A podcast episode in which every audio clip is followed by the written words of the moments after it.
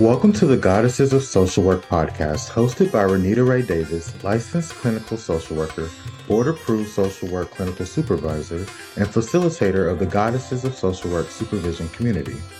Join us as we travel through the social work journeys told by the Goddesses of Social Work community members, past and present, as they make their way toward clinical licensure. Welcome to the Goddesses of Social Work podcast. In today's episode, Dr. Jenny L. Reed has joined us. Dr. Jenny L. Reed received her MSW from Jackson State University in Jackson, Mississippi. She received her doctorate of social work from Capella University in Minnesota. Her dissertation topic was improving communication between African American parents and their teens regarding sexual health issues, now published under ProQuest. Dr. Reed joined the University of West Florida Department of Social Work as a full time clinical assistant professor in January 2022. Dr. Reed served as the interim field director from May 2022 until January 2023. During this time, Dr. Reed served with a team that focused on improving agency vetting as internship sites. Dr. Reed was also part of a collaborative effort to improve the orientation process for students entering their internships. Dr. Reed added approximately 300 new affiliates to serve as intern sites for MSW students. Dr. Reed continues to serve as a facilitator within the field department. Dr. Reed is the MSW program coordinator for UWF School of Social Work and serves on the curriculum, admissions, and assessment committees. Before joining UWF, Dr. Reed developed a counseling program at S.L. Jones Christian Academy. With the help of social work interns, the program continues to provide mental health assessments and referrals to the students at the school who are primarily from lower socioeconomic statuses and may not otherwise receive these valuable services. Dr. Reed is the founder and CEO of Basic Building Blocks, Inc., a 501c3 focused on improving life skills in at risk teens and young adults in the areas of decision making, anger management, and communication. Dr. Reed accesses community resources to help fulfill the mission of her nonprofit to bring these skills to the targeted group. Welcome, Dr. Reed. I'm super excited to have you on the show today. Thank you for having me. I'm excited to be here. Yay. Dr. Reed, reading your bio, I am super impressed with your effort of obtaining approximately 300 affiliates to serve as intern sites for students. That takes some convincing the others outside of the profession to see the value of having a social worker in their agency. Can you speak to what you believe the value of social work is? Oh my goodness, that's a huge question. Um, I believe, I, I believe that social work has so much value that there should not be a business without a social work in-house. Um, especially any type of business that serves uh, the community at large, whether that's a hospital, uh, social services, um, any type of nonprofit uh, organization, um, politics, um, any type of agency that directs its care because I believe that the value of social worker is that we we bring those unexpected uh, values from the people that we serve. We're the ones that get in there and dig out the nuggets, um, the the special uh, talents, um, the the value of the families, and we're the ones that help to identify that. And it just kind of opens up all sorts of windows for us um, in the community at large. So our value is intrinsic. It really is. And you said that so eloquently and so beautifully. I love that you said you believe that social work is so valuable that every single business should not be in operation without one. And not only do you say without one, you said without one in house. So bring them all the way into the building. Absolutely. Bring them in the building. Yes, and give us a seat at the table. I love that. And let us show you what our value is. Dr. Reed, what did you want to be when you were growing up? Or who did you want to be most like when you were growing up? Um, well, the interesting thing is that I can't ever really remember wanting to be a certain thing, but I do remember just wanting to um, help. I had an incident in my own family that drove me to want to help protect children. And that's kind of where this drive came from. I didn't really know what a social worker was. I didn't know if there was some type of career that existed, um, but there was a situation where I was trying to get help for someone that had been harmed. And it was as though no one would listen to me. And I just remember saying, when I grow up, I'm going to make sure that nobody hurts children. And so um, my career path took me into 17 years of child welfare. And I guess as a young teen, I began to learn about social work. And so that's where I kind of determined that that's what I want to be. I want to be that. I didn't really know what it was, but that's kind of where that started.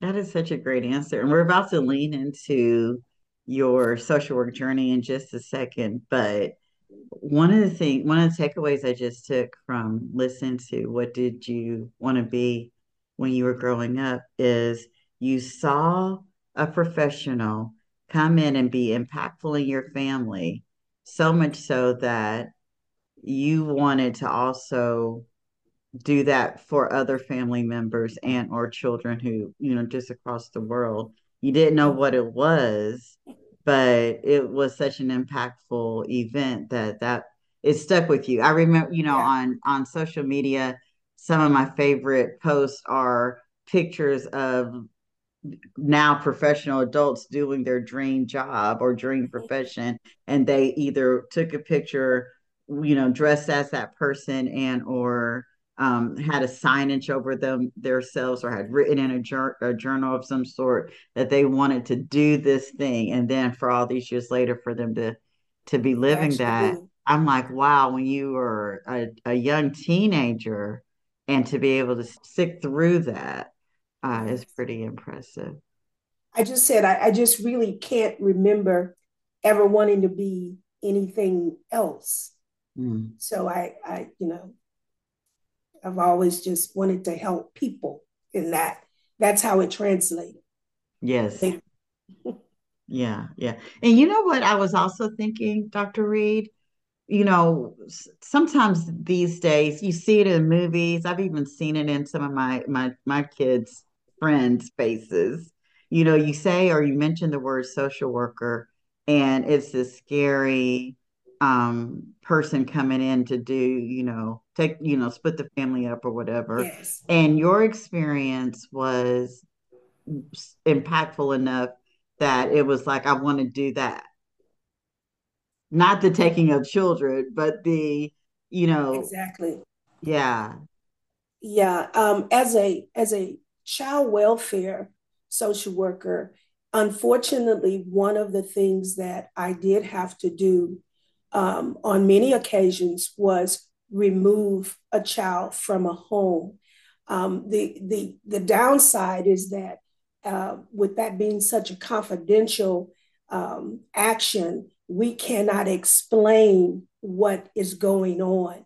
But what we can say is that at the forefront is the, the need of that family, how to preserve that family, and sometimes you have to um, move in certain areas in order to make that family whole again. So the objective being is to uh, get that child back into that family, help that family uh, become whole, help that family heal. And so you don't have the advantage in child welfare of discussing those things. You have to simply move in confidence and confidentiality of that family. And that unfortunately has to happen at times. But it is definitely not something that's taken lightly at all. And I tell you how happy I am that you came on here and did such an amazing job of explaining that whole process. One, for family members who don't get it at the time, but then get it after the fact. Oh, like, oh, yeah. this is why this person had to come in and do that.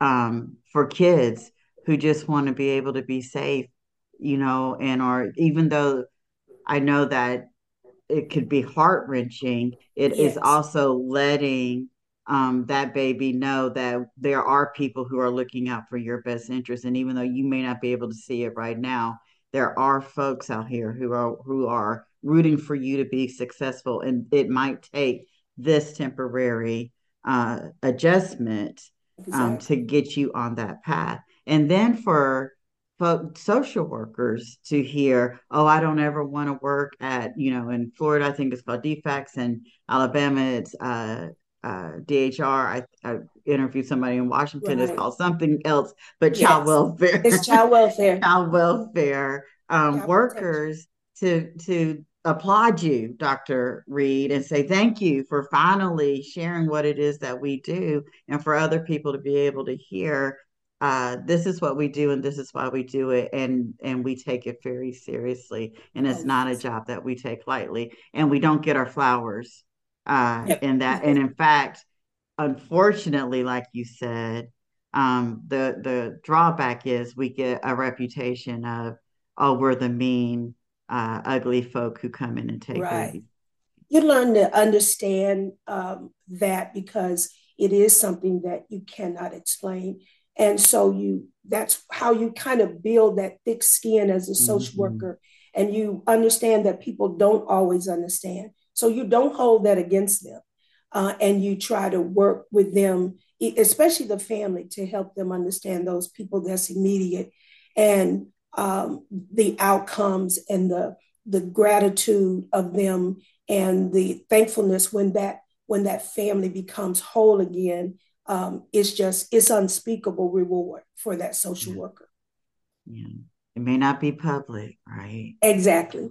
Yeah but it, it's definitely done. Oh that was so beautiful. Thank you dr reed for that. That was an unexpected blessing today Dr. Do you mind going ahead and leaning into? I know we talked about philosophically the work you did for 17 years, but start from the beginning. What was your, what is your social work journey? Well, um, my social work journey is vast.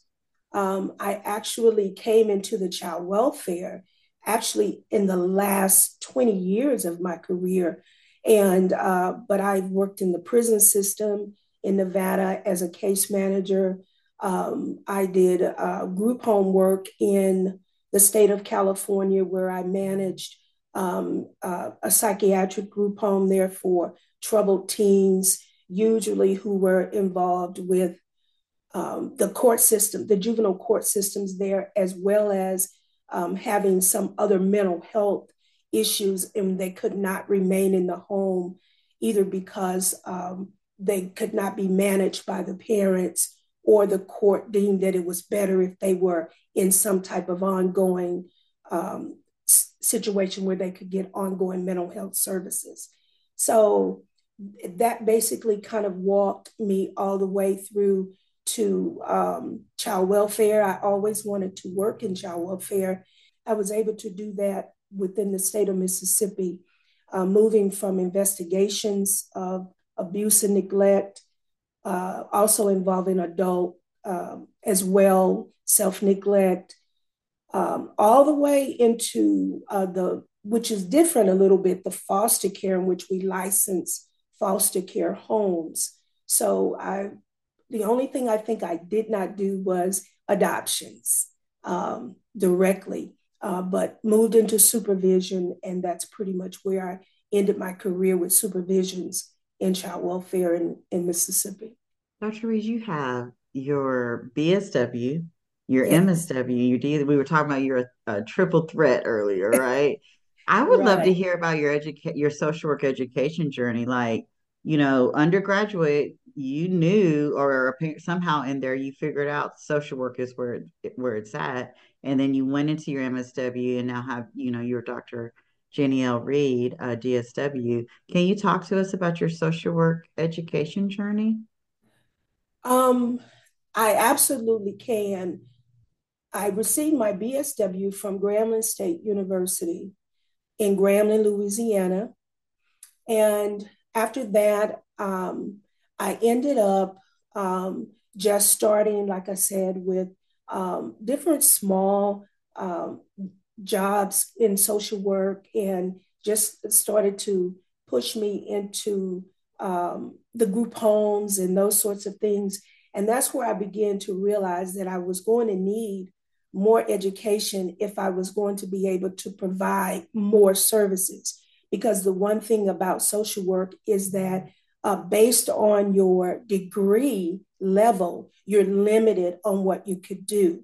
And so, one of the things that I knew I wanted to do um, was I wanted to uh, work in child welfare. And one of the things that I had begun to learn was that the child welfare system was moving in a direction where they really wanted uh, social workers with master's degrees.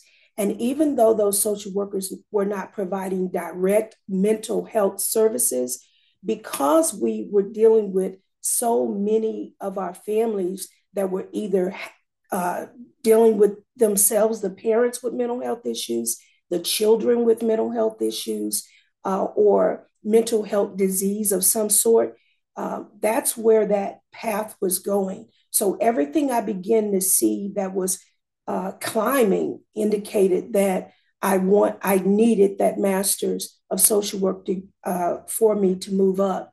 And um, so one of the one, I never really was interested in um, clinical social work as a private practice social worker. Um, but that was also something on the radar that if I wanted to do that, I had to have that master's degree. So, in order to move up in this career, you have to layer that education. And so it took me many years because life happens. And uh, I became a single mom after divorce. And I focused in on my career as much as possible, but also on my children. And um, when my youngest daughter was in fact, a senior in high school, that's when I went back uh, to Jackson State uh, to uh, complete my MSW. And um, soon after that, uh, it was actually my children that encouraged me to um, seek my doctorate. I had always now was interested in teaching uh, because I had a lot of knowledge, I'd amassed a lot of knowledge about the career and I wanted to be able to share that with younger social workers. Um, my, my, my career as a child welfare social worker, especially, gave me the opportunity to mentor um, or to supervise interns. And that's when I really got into really wanting to pass that knowledge. I began to feel sort of an obligation to do that. Um, and so it was really uh, my children that encouraged me. And I said, Well, I can teach with the masters. And they said, Well, yeah, you can. And I thought about it and I said, Well, I'll never be able to be a full professor if I don't get that doctorate.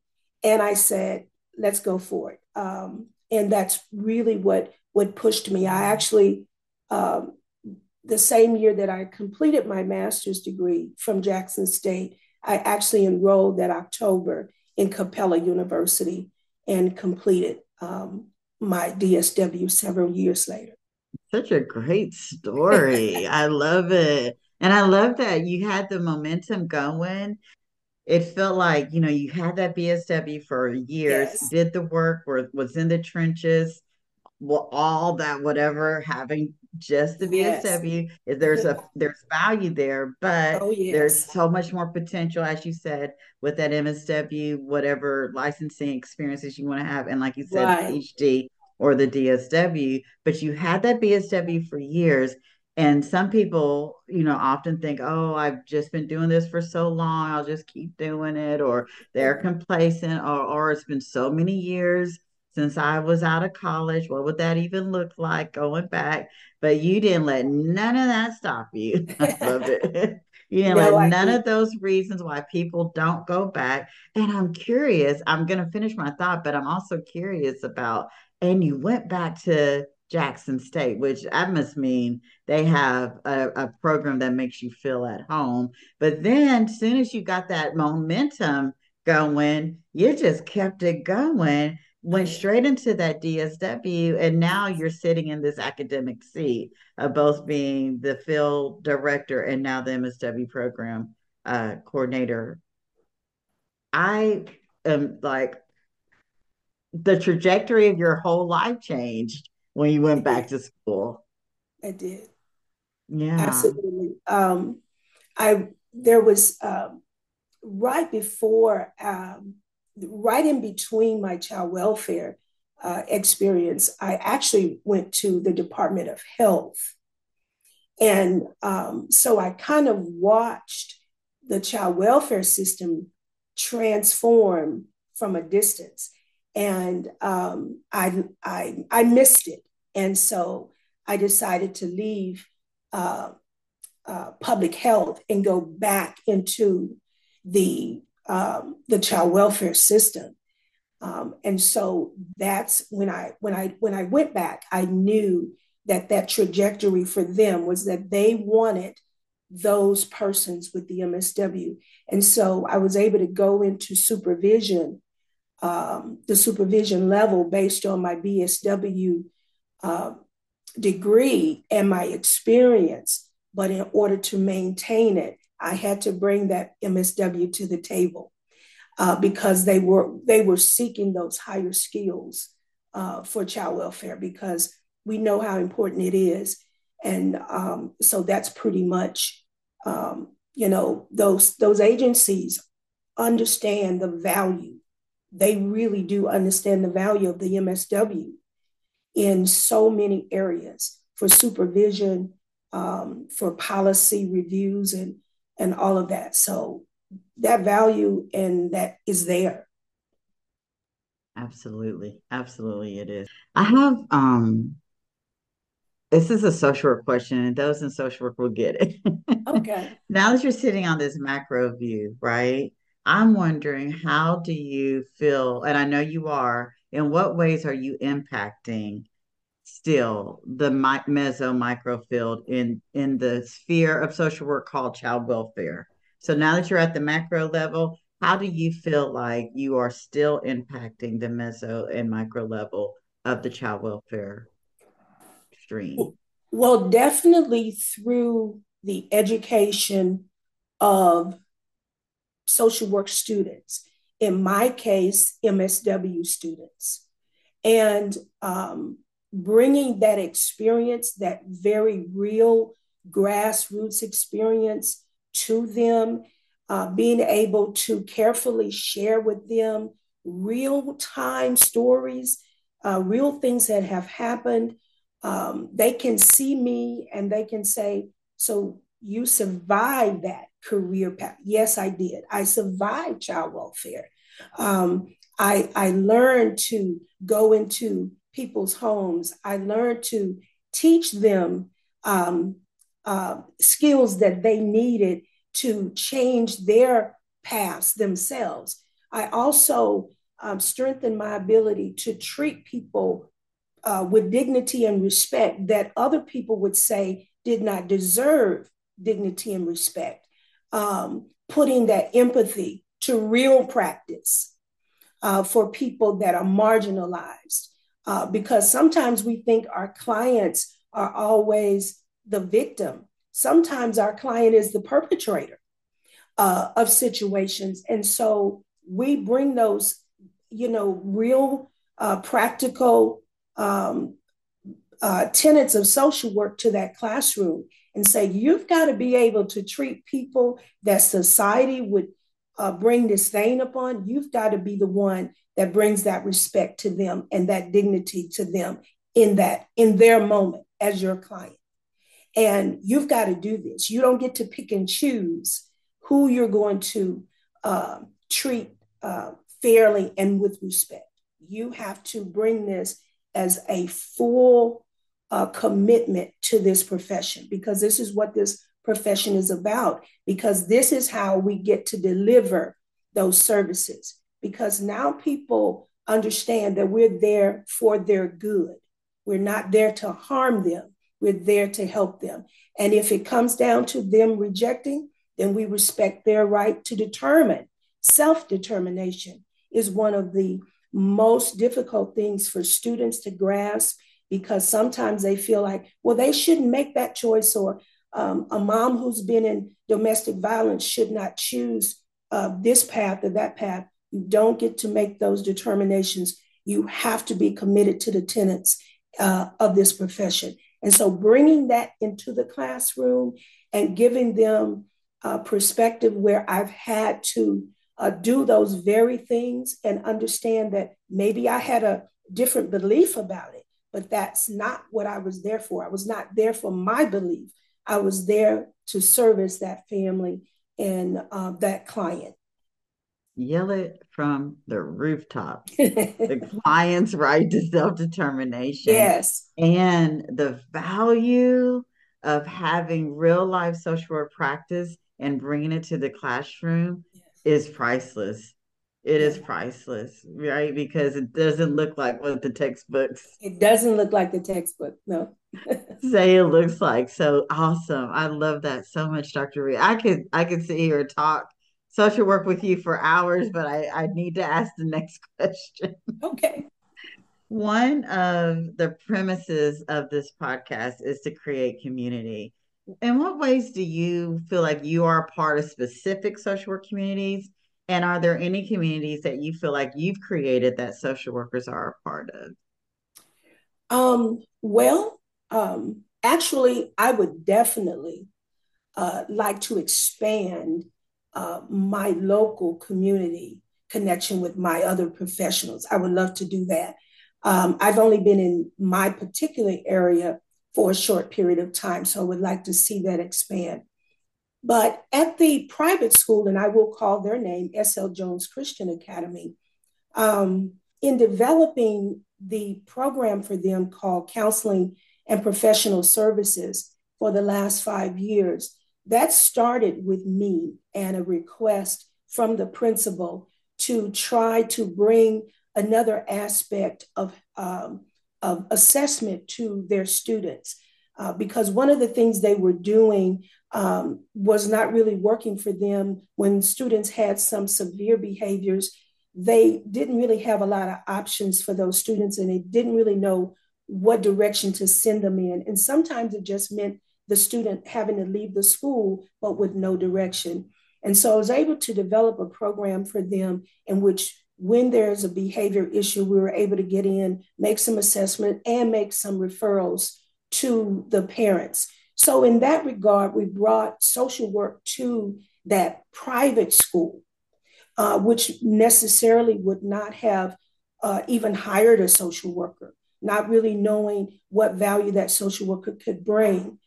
Um, after that, I was able to bring in interns from the University of West Florida, and um, they were able to expand and build upon what I was um, already doing there, and in turn get that practice that they needed. Mm-hmm. Um, so what happened was then um, the the principal then hired a second social worker to help with that and uh, and it just kind of uh, moved from there. So now we're bringing in other social workers from other uh, social work students from other interns. I would love to see that school go to um, two full time social workers because the need is definitely there, and um, for them to now be able to have a second source for those parents, giving them recommendations um, uh, helping them in house with the teachers, giving them uh, some guidance in the classroom, how to deal with certain behaviors in the classroom, and just building their knowledge of maybe working with children with some difficult and challenging uh, behaviors and able to keep in, in, in order to keep that child in the classroom. So we've built some social work um, values there. And um, and because that school has a religious background to it, sometimes that uh, social work and religion sometimes clash. And so being able to uh, be, um, combine those communities together has been uh, very um, it's it's been it's been a reward to see kind of the the, the layers come off and and they start to embrace social work and say, hey, we're, we're not we're not here to just um, dominate you. We're here to add um, some value to what you're already doing, and we're not here as your as your enemy. We're here um, to just expand um, the, and help with the needs of your students. And for them to start to embrace us um, has been very rewarding. So, in that way, we've expanded community. And just to have those uh, interns leave and um, go out into the community, um, they've come through uh, that internship and they've gotten some valuable things. So, in that way, that community uh, is always expanding. That's it. Yeah, that's it. And did I hear that is so great. I love that. You know, I was talking to a school social worker recently, I think in season one, and loving the momentum we got going with social workers being the public school.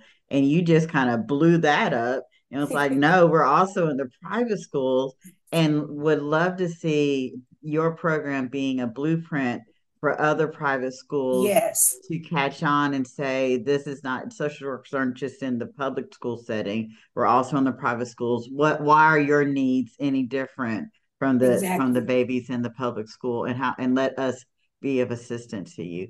Oh dr reed that's awesome. That yes, is put, so, it, put us in the budget put us in the budget. Yes make us a line item. I exactly. Love i love it. Dr. Reed, what is one belief about social work when you started that uh, you feel has changed the most since the time you uh, began?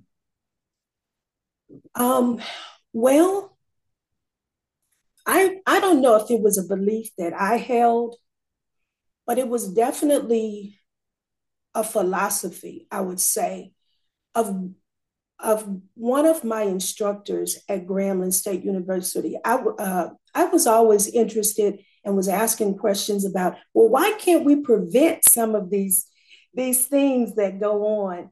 And um, one of the things the professor said, and I believe that it was in good intent, was that um, well, we we don't come in at prevention. We come in when the problem starts. So I would say that that would be the biggest change. And I did I didn't ever want to embrace that, but I, it it bothered me uh, that why do we have to just always come in when a problem starts? So I think the thing has changed is that we can get ahead of some of these problems. We just have to do it in different ways. And we have to come in with the education piece even if we come in in the problem, we can possibly find ways to prevent other problems or from those problems getting bigger. So that prevention piece is still available to us. And I think that is what I've, I've, I'm happy to now know that we do have the ability to prevent certain things through that education piece that we don't always get the time to do, or we don't always get the public money to do. And I think that is what he that professor was trying to tell me is that the public money that is there when the problem exists, like child welfare, is not always there uh, for prevention. And I begin to understand that later. Um, and so hopefully, maybe in years, we'll see that change as well. We may begin to see some public money, some some government money going towards bigger preventions um, that that social workers can um, spearhead because we we know what those problems um, we know where they come from. We do, and that's why we need to make sure we continue to have social workers at the policy level, yes. right? yeah, that was always my favorite class. Was I love I love policy. Yeah, we don't yeah we, we couldn't get through it if we start talking about policy. I know we won't go there. You're speaking about love language today, Dr. Reed. I'm loving it. I do have, you know, it's it's been it's just filled my cup. So thank you for saying yes. I love talking about social work, but I just have one final question. We talked a lot, Dr. Reed, about value and just the, all the different areas social workers are in and we see how multi-talented you are um, but one of the things yes you know one of the things that uh, i think you taught us today you know how to you you know also i talked about you speaking my love language or just social work but apparently you know how to speak business owner love language. One you know to get 300 business owners or businesses to agree to be, you know, social work intern sites, to have your own business, to work in, work, speak to the business of private schools and like this is good for business having a social work social worker in, in your school and one of the words that she used repeatedly during our conversation was value right and so um you know when i think about value i'm also thinking about monetary value and how social workers bring monetary value um, through prevention work, right, to businesses as well.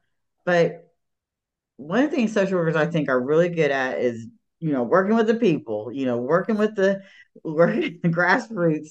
But sometimes we kind of struggle a little bit with that business aspect, right? With the money and the and the coins and the and doing what it takes to run a successful business. You are running one. You didn't bring it up um, only in the bio. If you want to shout it out, obviously, I would love for you to be able to do that. But can you talk to the social workers who are wanting to be business owners and uh, help get us started?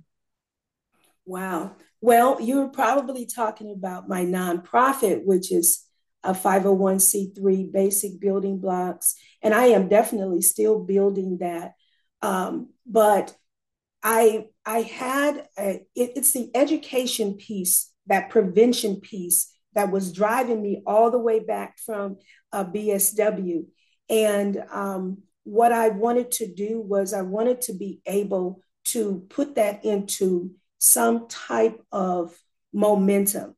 So I I've looked I looked into what it would mean to to have a nonprofit, and I'm, I'm definitely still looking for funding for that. I have some minor funding, um, and what what rang true was that that prevention money is not there, but there's money, there's grant money out there for that, and then there's private donors that uh, people that get behind you. And so basically, uh, what what I did was, um, and am still doing. Um, I brought a group of people together. I talked to them um, about my my vision, so to speak, of what I wanted to do.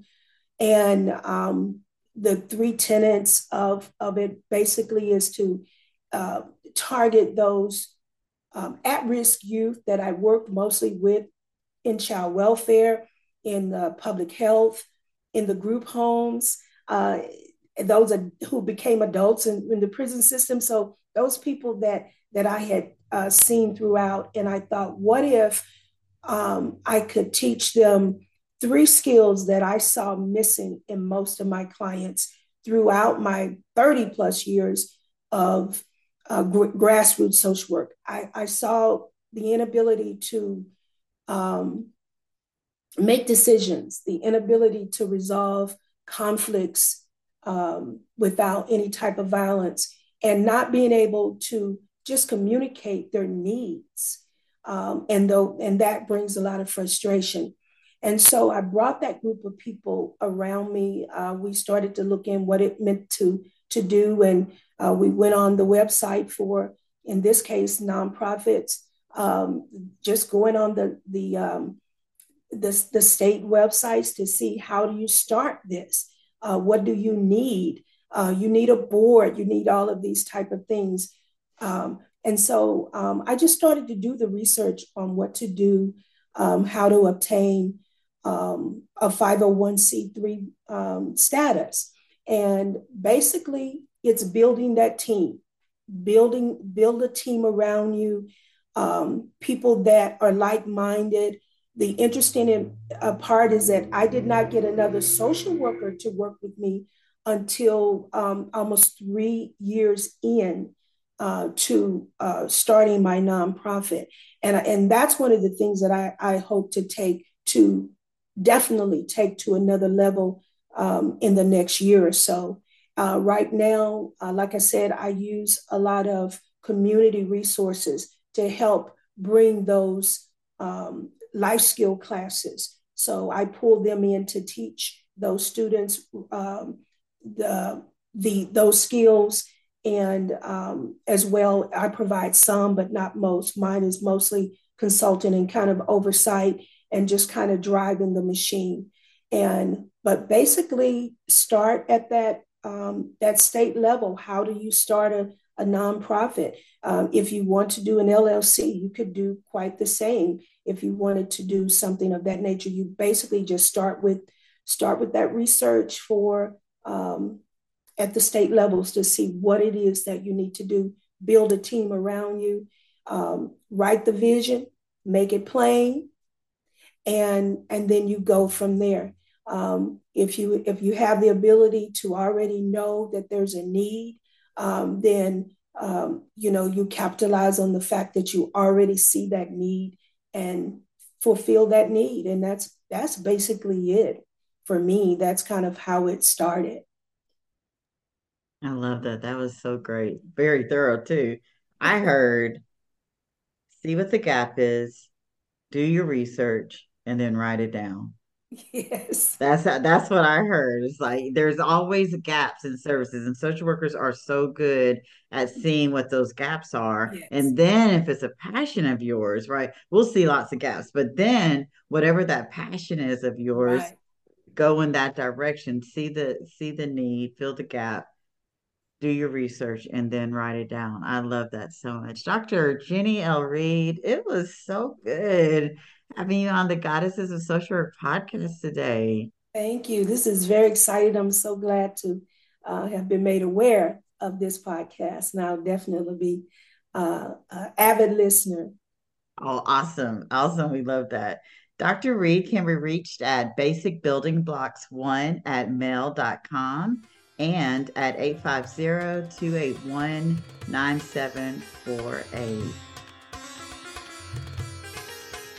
Thank you for listening to today's episode of the Goddesses of Social Work podcast. We are glad you were here. If you like this episode, please come back to hear more stories of the journeys through social work and please leave us a review on Apple or Spotify. See you next time here on the Goddesses of Social Work podcast.